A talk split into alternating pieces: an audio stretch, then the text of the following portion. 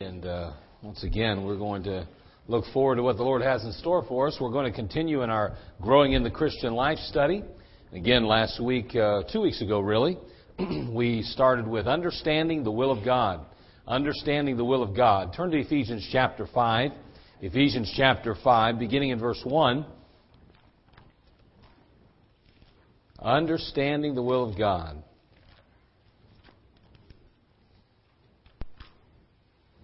Should be continuing in prayer about uh, just the uh, uh, new building over there and the work that's being done. Be praying for safety for those working. just the other day, we were in there uh, taking out a balcony and walking along on just kind of like those rafters and stuff, you know, and beams instead of any floor. So be careful, you know, just pray for safety for the guys and uh, that the Lord will just protect them along the way. also, um, be praying, obviously, uh, concerning the sale of our buildings. Um, we've we've had a number of people call about them. We've had a number of people uh, even go through the buildings. We've uh, we you know could possibly have you know somebody that's interested in purchasing it here soon. We don't really have a lot of details. I don't want to give a lot of details about them because I don't think they would at this point want it to be public. But we do want you to uh, be praying about it. Um, if this particular buyer would purchase, it would be both buildings at one time. So we're, you know, we're just, uh, of course, it would be for $125,000 for both. But anyway, some of you, I think, feel like God's, that's about all God's capable of doing, by the way. I hope you believe that God can still do it. I mean, I really do. I, I really hope you do because He can. I'm going to tell you something. When you're where God wants you, things happen. And listen, you don't have to worry about things. You just need to get on board and be faithful. It's going to be just fine. God's good, man. I'm going to tell you, we've got a lot going in that building. A lot of these men in here have been in there and they're getting fired up. Some of you ladies, we'll get you in there when it's time to haul out the big stuff.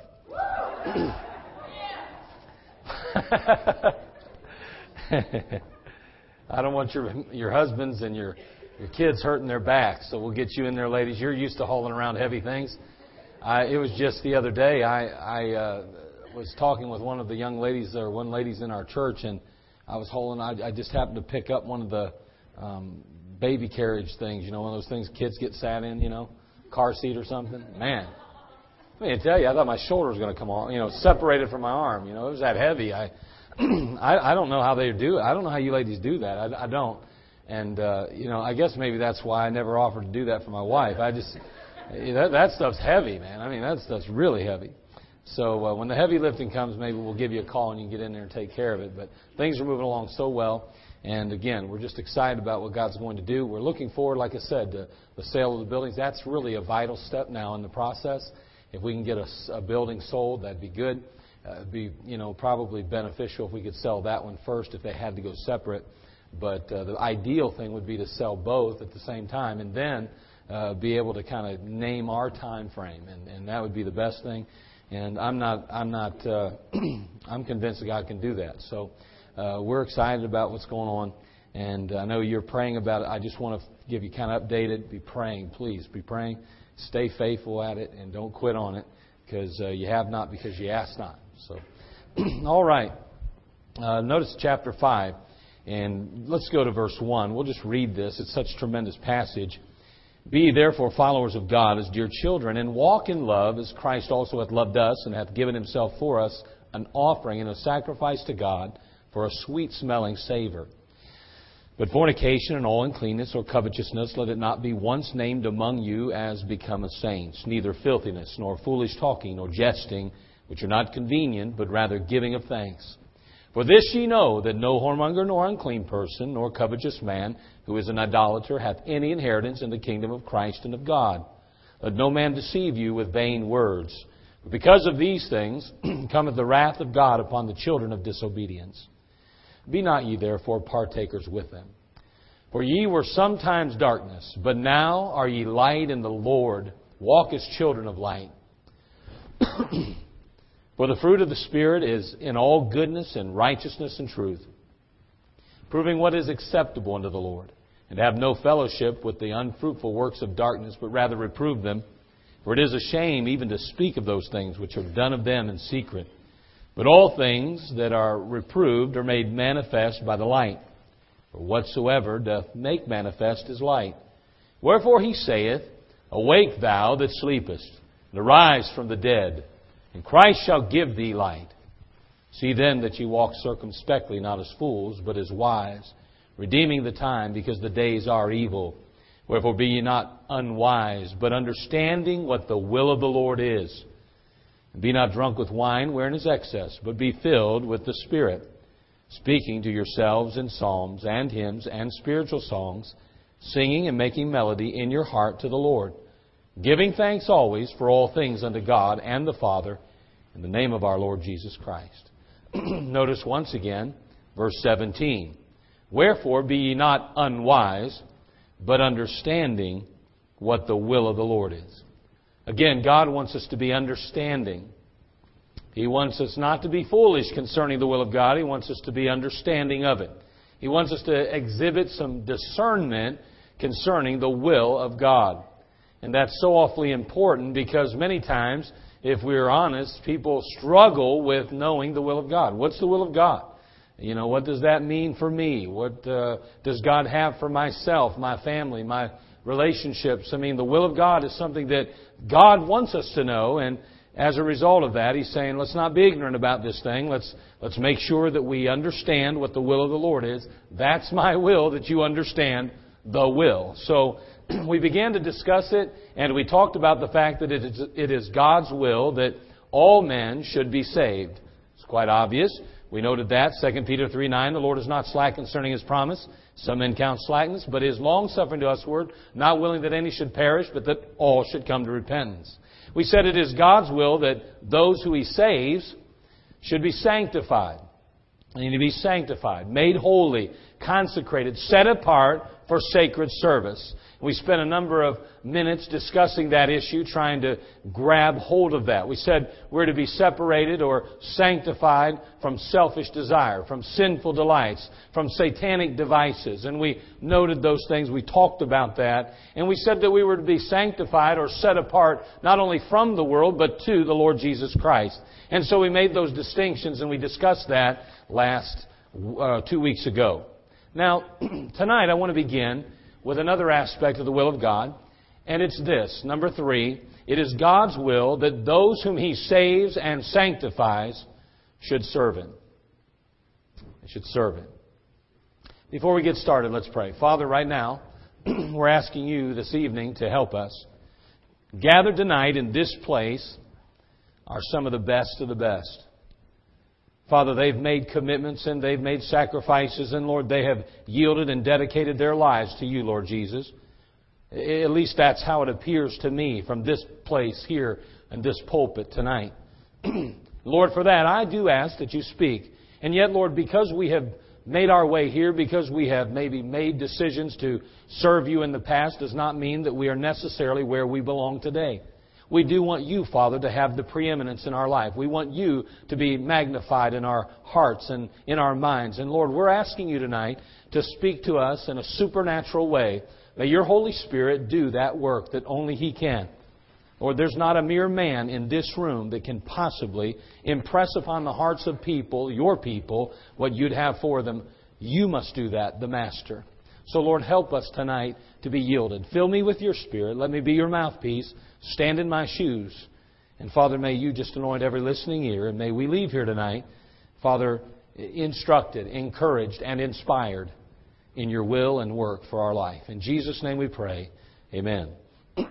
now we're talking about the will of God, and we know it's God's will that that God saves man. He wants men saved, but then He also sanctifies. And those that are saved and sanctified are to be serving the Master. In Ephesians, turn there if you would, chapter 2, verse 8 through 10. We want to note those verses. You're already in chapter 5. Turn back just a few chapters. And we're going to note here in verse 8, 9, and 10 a very important truth. Many of you may be familiar with 8 and 9, but often verse 10 seems to somehow slip under the radar. It says, And for by grace are you saved through faith, and that not of yourselves, it is the gift of God, not of works, lest any man should boast. For we are his workmanship, created in Christ Jesus unto good works, which God hath before ordained that we should walk in them. Notice again, we're his workmanship, created in Christ Jesus unto good works, which God hath before ordained that we should walk in them. God hath before ordained. God had already decided. God had already put His plan in place. God had already made up His mind that when a man, a woman comes to Jesus Christ, they're not just to sit in a pew, they're to take their place out front with a sword. We're to serve the Master, the Lord Jesus Christ. We're to do the good works. We're to walk in those good works. We're to be actively striving on behalf of Jesus Christ. God transformed us from darkness to light. And when He did that, He had a reason in mind. And He fully anticipates and He demands that we do good and walk in righteousness. That is not a decision that we are to make. That is a design that God has already put in place. Salvation is not an end in itself, but rather the beginning. It all starts with salvation, but it ends with service. And God would have us serve Him all the days of our lives.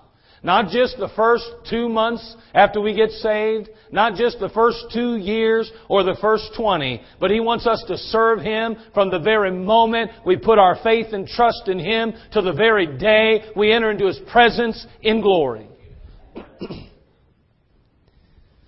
How does that happen and what steps do we need to take concerning service? Number one, surrender to God. Surrender. I'm convinced today that very few people ever truly, completely, totally surrender to God. I'm not saying that they don't do something on behalf of God. I'm not implying that they aren't, in some sense, productive on behalf of God. That's not what I'm insinuating. But what I'm saying is, is that if we're going to talk about full surrender, I mean yielded wholeheartedly, 100% on behalf of Christ, I believe that most Christians, many at least, will never arrive at that place. There will always be a portion that they will withhold from God. There will always be a place within their heart, their mind, that they'll withhold from God. That the key will not be given to the master. He'll have the whole set, but that one key. And he'll have access to every room in the life except that one secret place that is mine and mine alone. God intends us to be surrendered. If you truly want to serve God as God intends, you need to fully and completely surrender to God. That means to give God the good, the bad, and the indifferent. To say whatever comes my way, I'll accept it on behalf of, from a hand of a good God. I'll not go ahead and I'll not, I'll not be angry or upset. You have the right to do with me as you please and use me as you choose. Full surrender. Romans 12, 1 says, I beseech you therefore, brethren, by the mercies of God, that you present your bodies a living sacrifice. He goes on to say, holy and acceptable unto God, which is your reasonable service. We are to be surrendered to the Master, wholeheartedly surrendered to Jesus Christ. But then, once you fully surrender, once you give your all to Jesus Christ, once you say, it's no longer my life, it's your life, Jesus, then you need to sign up. You got to sign up. Now again, let me let me let me. I'm just going to go back a little bit again. You want to know why people start to serve and then fall off? Because they never fully surrendered to begin with. You count on that. You can count on that. There's always been a piece apart. There'll be a message probably I'll preach here soon, but I often think of it kind of like standing on the edge of a swimming pool. And all I know, I don't know about you, but I don't like jumping in a pool. It's cold usually, at least in comparison to the you know the, the environment around you, so you kind of put your foot in, right? Wow, that's cold. That ain't getting any warmer. And then you know how it is. Sometimes you go on around over there to the steps, you know, and you step down in, you're like, and you shake a little bit. And then, and then maybe you might take another step in. I, I, I kind of look at, at the surrendered life, the Christian life, kind of like that. I, I feel like there's a lot of Christians putting a foot in. and go, wow, that's cold in there. I don't know if I want to get all in that. And maybe they step down in just a little bit. Maybe even a couple steps. It's all the way up to here now. And it's cold now still, but they're starting to get used to it a little bit down there, but then they still just aren't willing to just dive in. They're not willing to fully submerge themselves in the things of Christ. Listen, I'm going to tell you something. It's a lot easier to get out of the water when you're only a few steps in. When you get all the way in, you look pretty funny going to the grocery store all wet. You look kind of different now all of a sudden trying to, trying to go out to eat when your hair's wet and there's water dripping off you. When you've been all in, you stand out. And unfortunately, too many have gotten down in just deep enough to where their legs and their knees might have got a little wet, but everything else looks pretty normal. They jump back out and say, whoo, I don't think I want to get in all the way. Until you get in all the way, it's easy to get out. God wants you fully surrendered, and then He wants you to sign up. If you start signing up before you're fully surrendered, you'll probably get a little bitter, disenchanted, bored with the ministry. Because, see, the ministry itself is nothing but work. And rarely do you get a pat on the back. And if you are in it for that, you will leave. You gotta get in all the way first with Christ and have a walk with the Lord. And then when you sign up, there'll be nobody that can tell you to get out. Because even, even the devil won't be able to scare you away because you'll already be God's property. You'll be in His presence and you'll be experiencing His joy. And even when the times get tough in the work that God's called you to do and people treat you miserably, you still have a good God to lean on. Surrender to God and sign up at church. By the way, God's purpose in this age is fulfilled through the local church. Every believer is to be a part of and get involved in the local church. I'm not talking about something you can't see. I'm not talking about a radio ministry or a television ministry. I'm talking about a local, visible, physical church that you can literally sit down in a pew or in a chair or on the ground even and join in the fellowship one with another. God intends the world to be reached with the gospel through churches that you can see, feel, touch, and enjoy. By the way, if you're sending money to a church on television, you're wasting your money. You ought to be sending it to a place where you can see what God is doing with it firsthand. You ought to be tithing to your church. You ought to be giving above and beyond in your church. You ought to be participating in the, the faith promise and participating in the building fund and you ought to be involved in the giving up to your neck. But by, by, by God's grace, may we see the reality that God is in the local church today. Sign up. Get involved. I know I made a lot of friends just now. But I can guarantee you there's a local ministry that you're a part of that can use that money and it'll be used for things that you'll be able to see and it'll affect people that you can touch.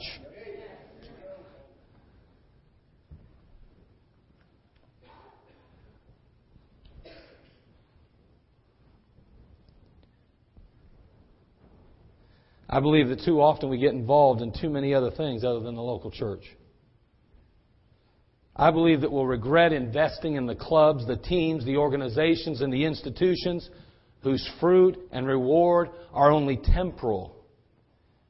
Temporal is the grass that fades with the sun. A small factory had been shut down because of one of the vital pieces of machinery that had broken. The company mechanic, he was just unable to figure it out. He just couldn't get a handle on it. He couldn't get it running, so they called in an expert.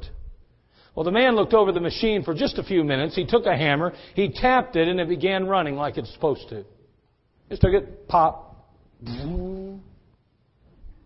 He submitted his bill. The bill was $1,500. The owner hit the roof, of course. He couldn't handle it. He just about flipped out. He's like, wait a second. Five minutes of work for that much? I want an itemized bill, and I want it now. Well, he got his itemized bill and it said for tapping machine, $10. For knowing where to tap, $14.90.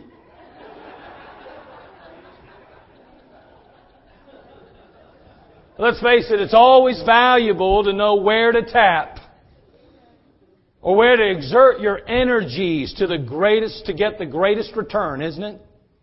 I mean, there were people, I'm sure, pouring over that machine, spending hours and, of time and effort. But listen, it wasn't until that expert stood up and said, I know exactly where to get the best return for my effort. Pop.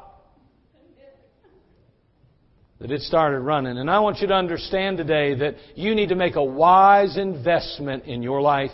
And I promise you this, you cannot make a wiser investment than in the work of God at the house of God.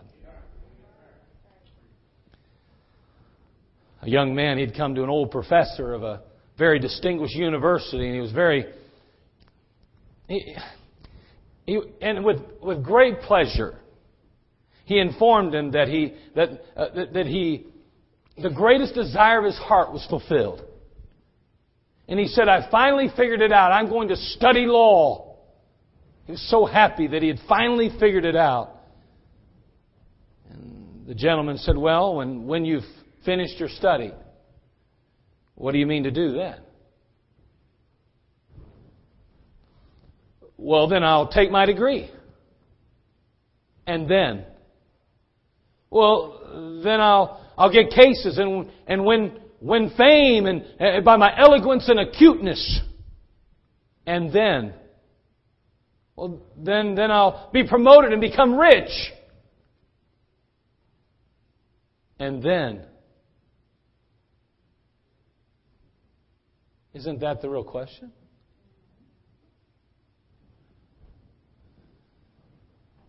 Hey, listen, after time has gone, eternity begins. What then?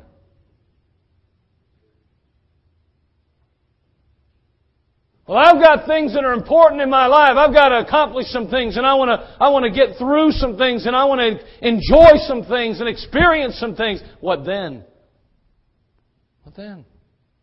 You just don't understand. You're a little older now and, and I'm young and I've got my whole life ahead of me or I'm middle aged and I've got a family and I'm, I've, I'm trying to put kids through school and, and I know, but what then? See, when time ends, eternity begins. Can I say this, and I don't mean to bring up any sad memories, Mrs. Francis, but I don't think Doc today, most of you know who Doc was. I don't think Doc today regrets teaching Bible college to the day he died. I don't think he regrets preaching around the country, giving his life for the gospel's sake. I don't think he regrets it one moment today, now that he's in eternity. See, what then? What then? Finally, just start serving. Everyone's service may vary, but it is the will of God that all serve Him in some capacity. I want to give you just a thought. Think about this for a minute. Judas had sold out and he conspired against the Lord Jesus Christ. And now he's on a crash course with betrayal when Jesus says to him at the Last Supper, that thou doest, do quickly. That thou doest, do quickly. Again, he's on a crash course with betrayal. He's going to kiss the master there, and the soldiers will have, have a clear idea of who he is. Oh, I'll identify him. I'll kiss him. I'll kiss him. You know exactly who Jesus is. Jesus says to him, that thou doest, do quickly. See, if Judas headed to the crossroad of betrayal and destruction, if he being admonished to move quickly to that place by the Lord Jesus Christ, I wonder how much more quickly we should move toward dedicated service and eternal reward then. If Judas was admonished to move quickly to destruction, how much more quickly should we move to dedication and service and reward. Jesus said, I must work the works of him that sent me while it is day. The night cometh when no man can work. Jesus realized that he had been given a divine mission, that his days on earth were numbered. And thus a sense of urgency prevailed and accompanied his earthly ministry always. Everywhere Jesus went, everything he did had a sense of urgency tied to it. We go about life and if we're not careful, almost lackadaisical, apathetically. As though we have every hour and every week and every month and every year still ahead in life. And yet, God says we're not promised tomorrow. But God has given you and I a wonderful privilege to be a part of His service and His family. And He says, I've given you this service to perform. I want you to be involved in my work. I give you that privilege. And we're like, well, if it fits, if it's not too complicated, if it doesn't become too uncomfortable. Jesus said there was nothing that stood, would stand between me and the work that my Father gave me. And that ought to be our attitude. Number four, the will of God. It is God's will that those whom He saves and sanctifies and who serve Him, here we go now, should also suffer for and with him. Now, this is where it gets tough. See, it's God's will that those whom He saves and sanctifies and who serve Him, they should also suffer for and with Him. See, first of all, God permits suffering in the lives of His children. He permits it. If we're not careful, we get the idea, or we somehow grasp the concept, a misunderstood concept. We get the idea that because God's good, nothing bad should ever happen to His children. But God permits suffering in the lives of His children. Look at 1 Peter chapter 4 verse 19, please. 1 Peter chapter 4 verse 19.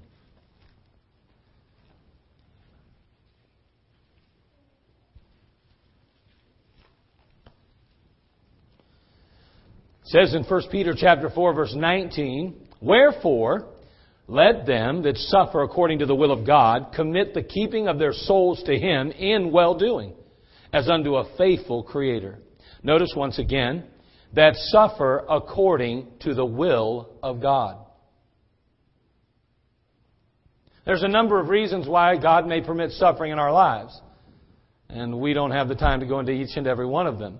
However, it is the will of God at times for His children to suffer. Philippians chapter 1 verse 29 says, For unto you it is given in the behalf of Christ, not only to believe on Him, but also to suffer for His sake. God never promises a rose garden. God never promises a life free from trial and tribulation. God never makes those kind of promises. Preachers may, other believers may, soul winners may. We may not maybe say it directly, but if you're not careful, you can imply it indirectly. And as a result, people become very disenchanted and dissatisfied with the the, the, the, the, relationship that they supposedly have, and they say, man, I thought I was getting into something good, not something bad. Because I don't know about you, but I notice this. The moment someone gets saved, it seems like everything breaks loose. They get the flat tire their wife hits them in the pan, on the head with a pan. That happens all the time with our people here. You can tell by the way the guys walk around here. Their eyes are a little glassy, kind of stagger every once in a while. Well, that just might be because they work long hours. But anyway, I just, I, I'm just telling you, everything bad in the world is going to happen the moment someone gets saved, right? I, we can't, we can't promise somebody, oh, your marriage will be fixed. Get saved, your marriage will be fine.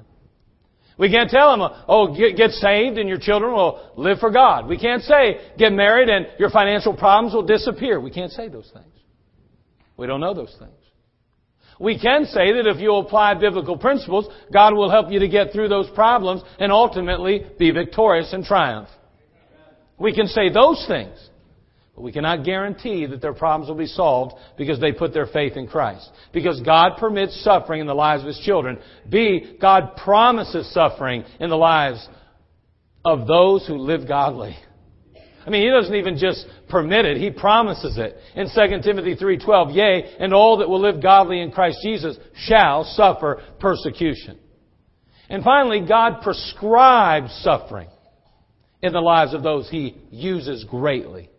Not only does He permit it, not only does He promise it for those who live godly, but He prescribes suffering in the lives of those He uses greatly. The Apostle Paul was a person like that, wasn't he? He suffered. As a matter of fact, Ananias, uh, Christ told Ananias about Paul. He said in Acts 9:16, "For I will shew him how great things he must suffer for my name's sake." Hey, by the way, Paul, uh, I'm showing up on this road to Damascus here, and I just want you to know I'm going to save you, but only to a road of sorrow, a road of suffering. Okay. What if, what if you knew the moment you accepted Christ, that's what you had to look forward to? Can I tell you this though? If you knew that's what you had to look forward to when you trusted Christ and you still trusted Christ, you wouldn't whine and complain and quit the first time trouble and trial came. But you know why most of us do whine and complain and ultimately curse God half the time, shake our fist, get upset with Jesus? Because we expect something that is unscriptural.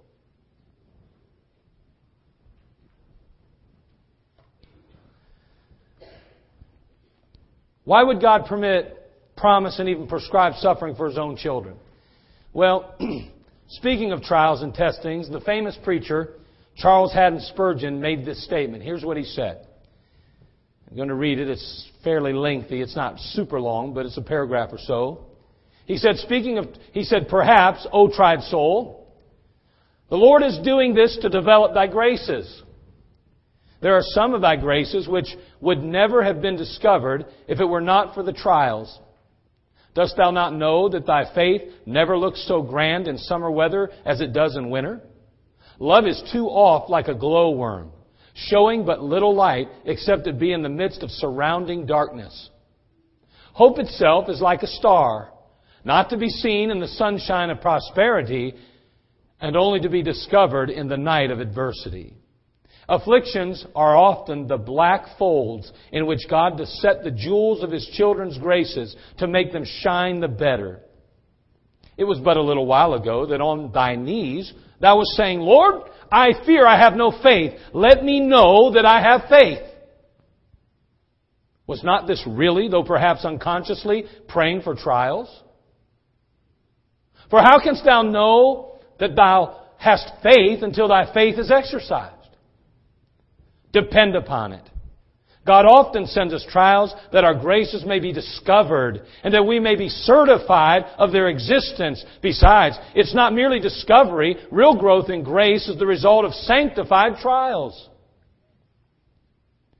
God trains His soldiers, not in tents of ease and luxury, but by turning them out and using them to forced marches and hard service. He makes them ford through streams and swim through rivers and climb mountains and walk many a weary mile with heavy knapsacks on their backs. Well, Christian, may not this account for the troubles through which you are passing? Is not this the reason why He is contending with you? George Mueller, remarked to a gentleman who had asked him the best way to have strong faith. He said, The only way to learn strong faith is to endure great trials. I have learned my faith by standing firm amidst severe testings. George Mueller, the great prayer warrior of God. Is this not the way of Abraham? I mean, he was forced to travel by faith and he ultimately chose by faith. And there on Mount Moriah, God demanded his only son a sacrifice. Can you imagine God saying, I want that son, that object of your affection, that idol in your life? If indeed you choose it over me, it is. By the way, children can become idols. the testing came.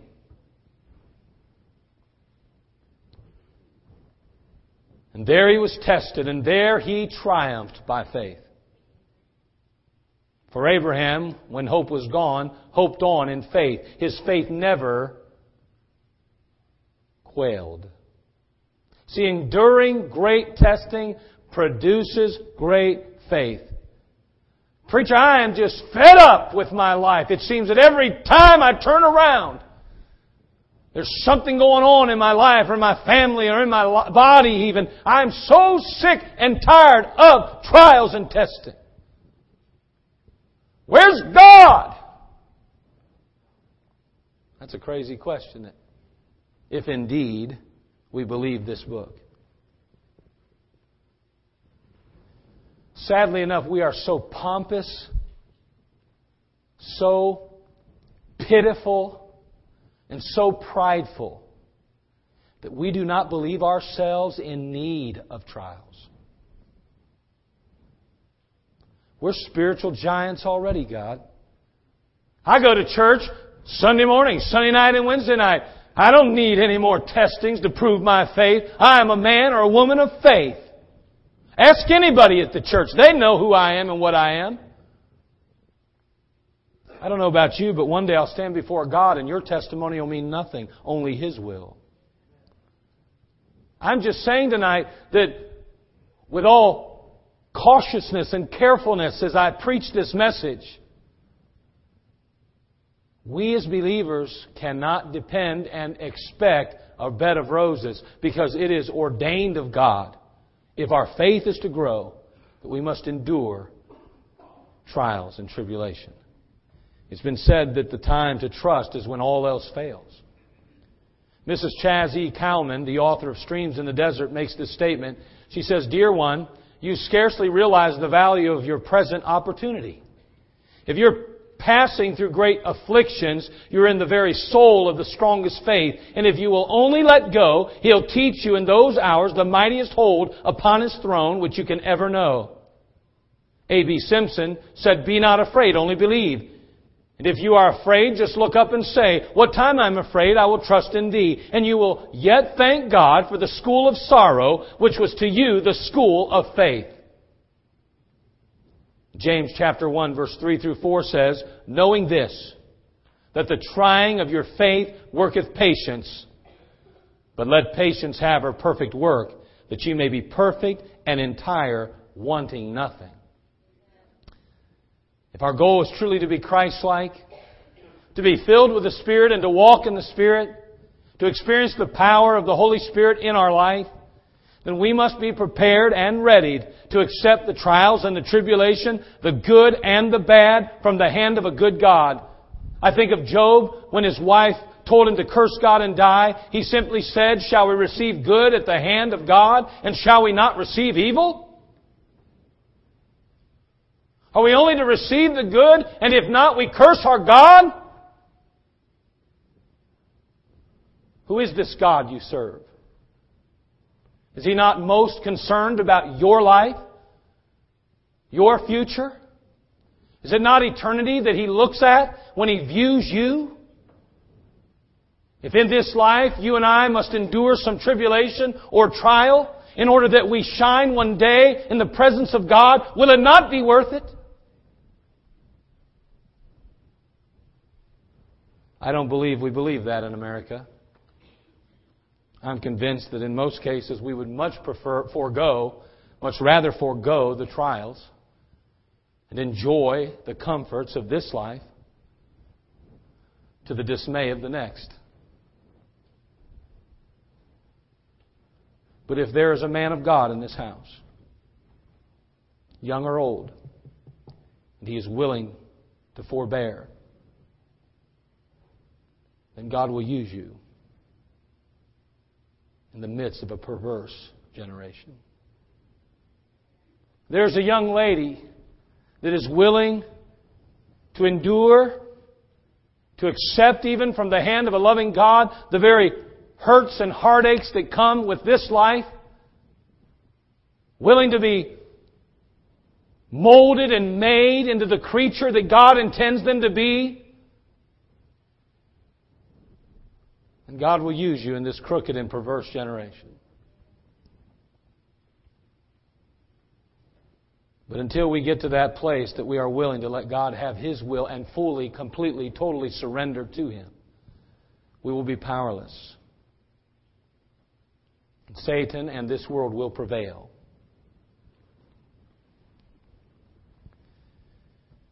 Sadly enough, we believe that a partial commitment is enough. But if you will ask the Olympians that are making their way across the sea to perform and to take their place as America's best, to represent this nation, if you said, would just half your workout be sufficient? Would just 80% of the effort be enough? They would re- speak with a resounding no.